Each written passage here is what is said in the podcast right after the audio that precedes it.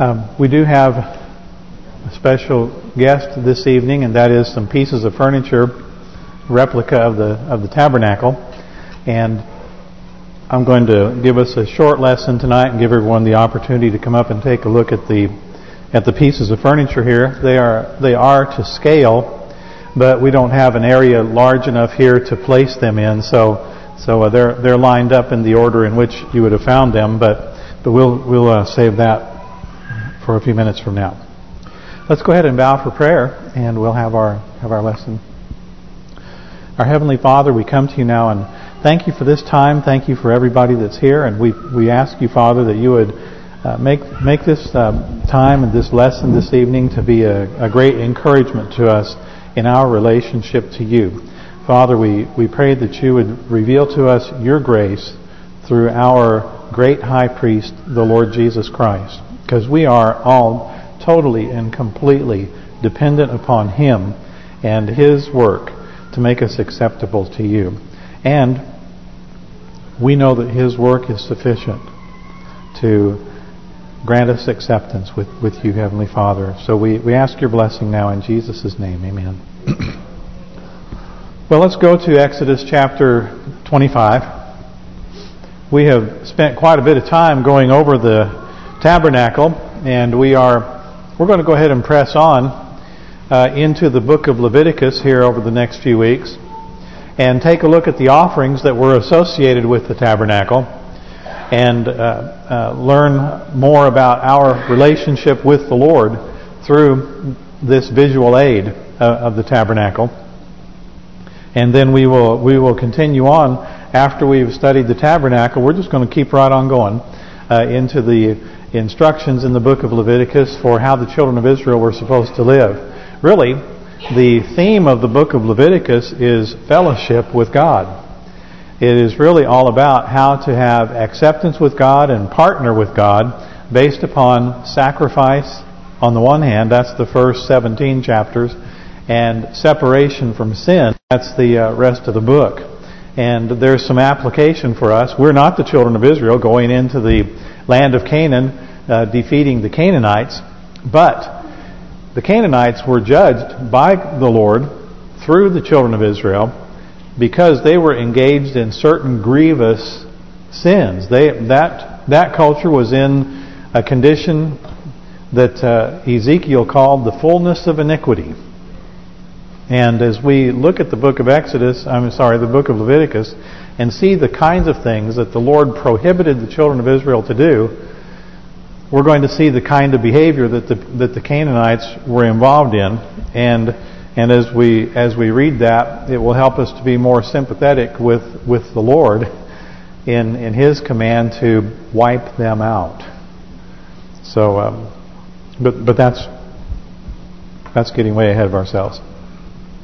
I'd like for us to go to Exodus chapter 25 by uh, by way of review tonight.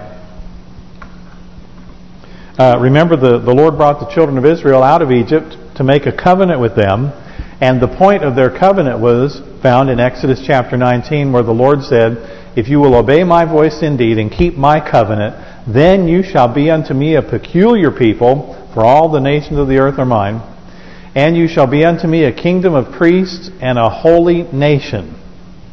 And the Lord's purpose for the children of Israel in bringing them out of Egypt and making this covenant with them was to have a whole nation of people through which he could reveal himself to the rest of the world. Uh, he said they would be a kingdom of priests. That's the idea that they're going to be mediators uh, between God on the one hand and the rest of the world on the other. And they would be a holy nation. If they kept his commandments, they would be separate from sin. But I want to remind us that there was nothing. There was nothing that God said in the preamble of that covenant to indicate that people were going to be saved through keeping the commandments. Nothing was said there about their personal forgiveness of sin, their personal salvation from sin, their uh, personal assurance of heaven. This whole covenant was for one purpose, for God to take a group of people and to publicly show the world what His truth was all about, what God is like, and how to approach God. And a fundamental part of that covenant was the Ten Commandments, which showed them the the kind of morals that God requires. And then we have the, the judgments, which sets up the civil government for the children of Israel and governs in their relationships with each other.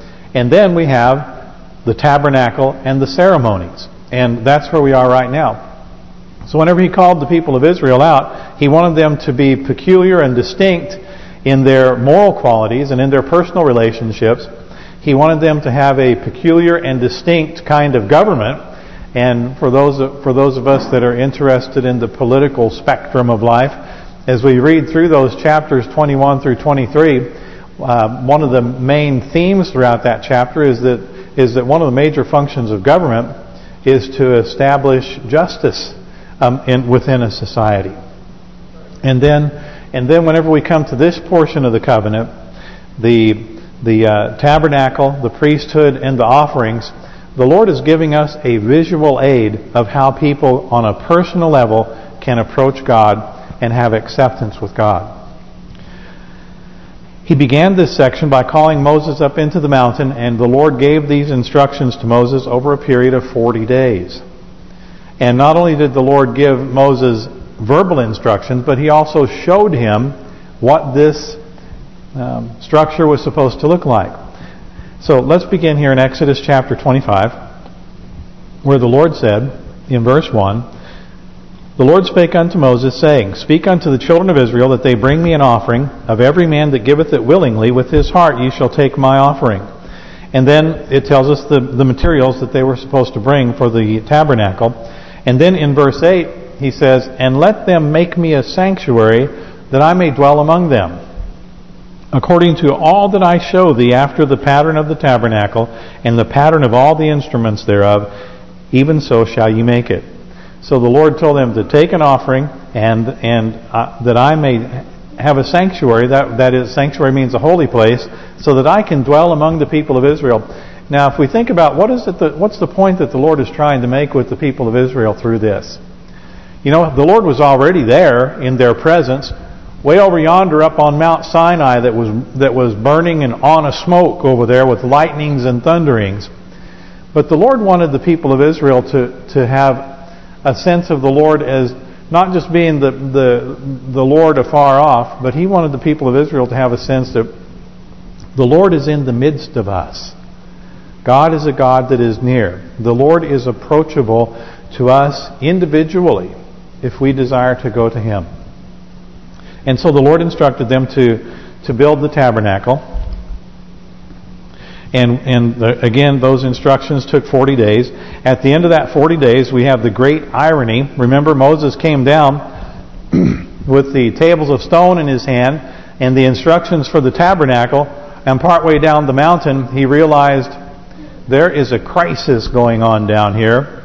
There is something horribly wrong with the people of Israel. And and of course, what, what Moses walked into was, well, an orgy of idol worship complete with music, nakedness, dancing, worshiping the calf, feasting uh, to uh, in, to uh, to worship the god, which which was a, a, replica of the gods of Egypt. And if you stop to think about that from a purely human standpoint, what else could they do? They had been brought out of the they had been brought out of Egypt. They had spent 400 years immersed in the Egyptian culture the Egyptian gods, the Egyptian ways of thinking. Remember when the children of Israel complained about wanting to go back to Egypt, what did they say that they missed of Egypt? The food. They missed the food. They had adopted the culture of Egypt all the way down to the to the food, the gods, the the means of worship. These people had been brought out of Egypt, brought to Mount Sinai. They'd been there at the foot of Mount Sinai for about two months now. And Moses had gone up to visit with God, and after after several days, they did the normal human thing, and that is they thought, we need some leadership. we need some leadership here. And, uh, of course, they had a, the Egyptian uh, uh, spiritual frame of reference, which was to, to worship the golden calf. And so they imposed upon Aaron, and Aaron built the calf. And, and so the children of Israel had this worship service for the golden calf. And, of course, the problem is that just 40 days before, they had promised before God that they would keep the covenant The first commandment of which is, You shall have no other gods before me. The second one, You shall not make unto yourselves any graven image to bow down to them. And yet here they were, breaking the breaking the very covenant that they had had entered into.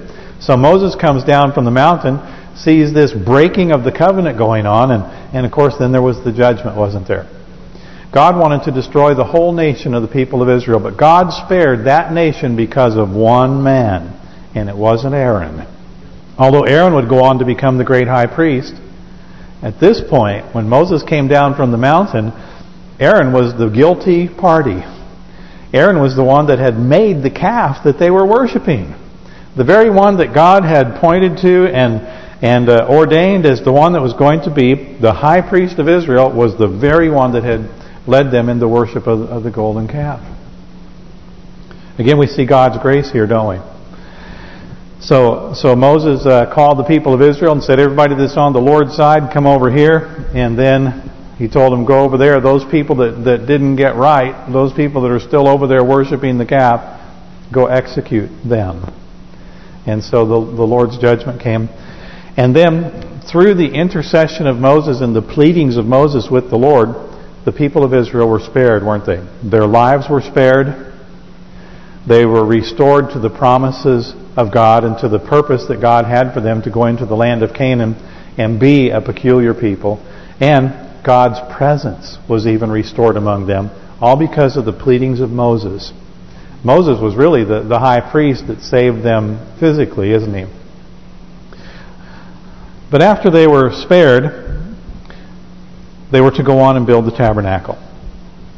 And so beginning in chapter 35, we have the account of how Moses gathered all the congregation in Genesis chapter 35 verse 1. Moses gathered all the congregation of the children of Israel together and said unto them, These are the words which the Lord hath commanded you, that you should do them. Six days shall work be done, but on the seventh day there shall be to you an holy day, a Sabbath of rest to the Lord. Whosoever doeth work therein shall be put to death. Notice that even though they were about to enter into a major building project to build the, the sanctuary of God, they were still obligated to keep the Sabbath.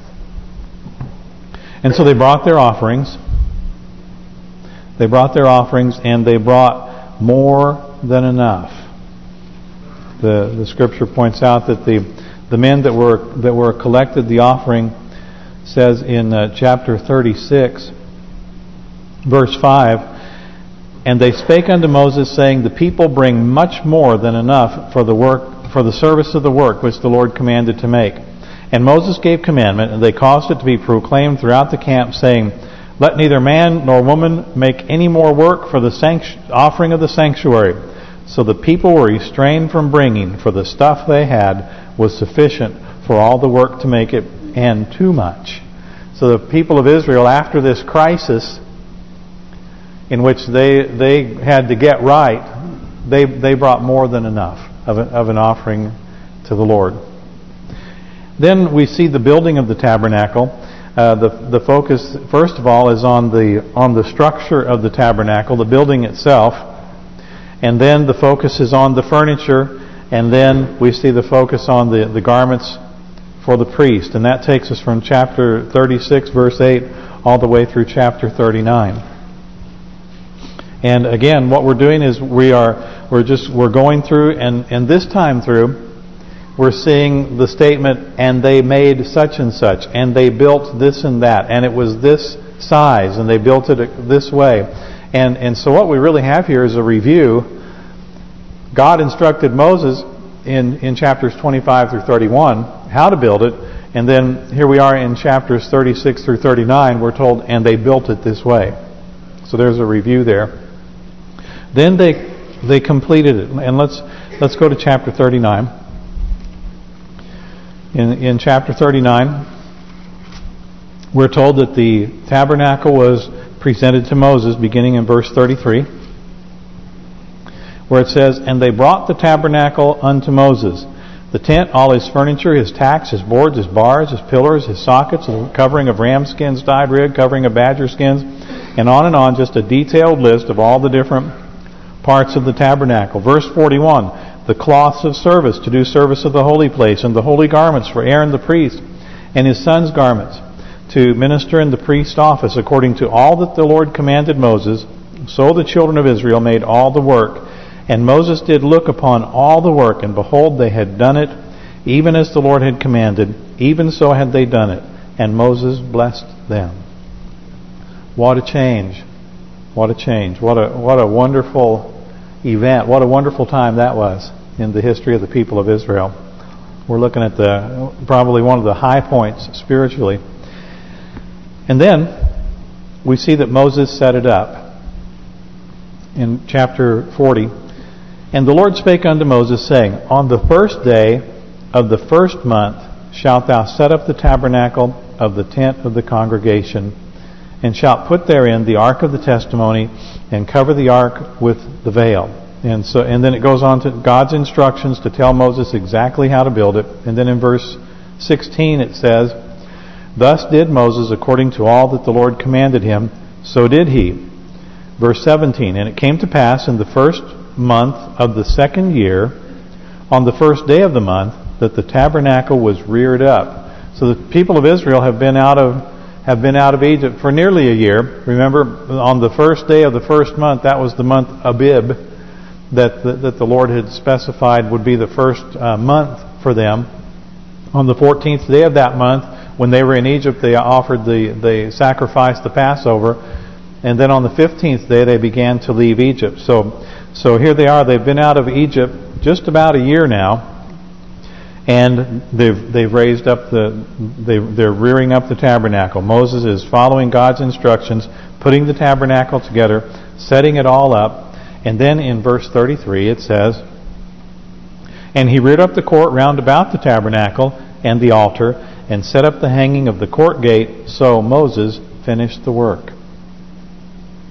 Then a cloud covered the tent of the congregation, and the glory of the Lord filled the tabernacle.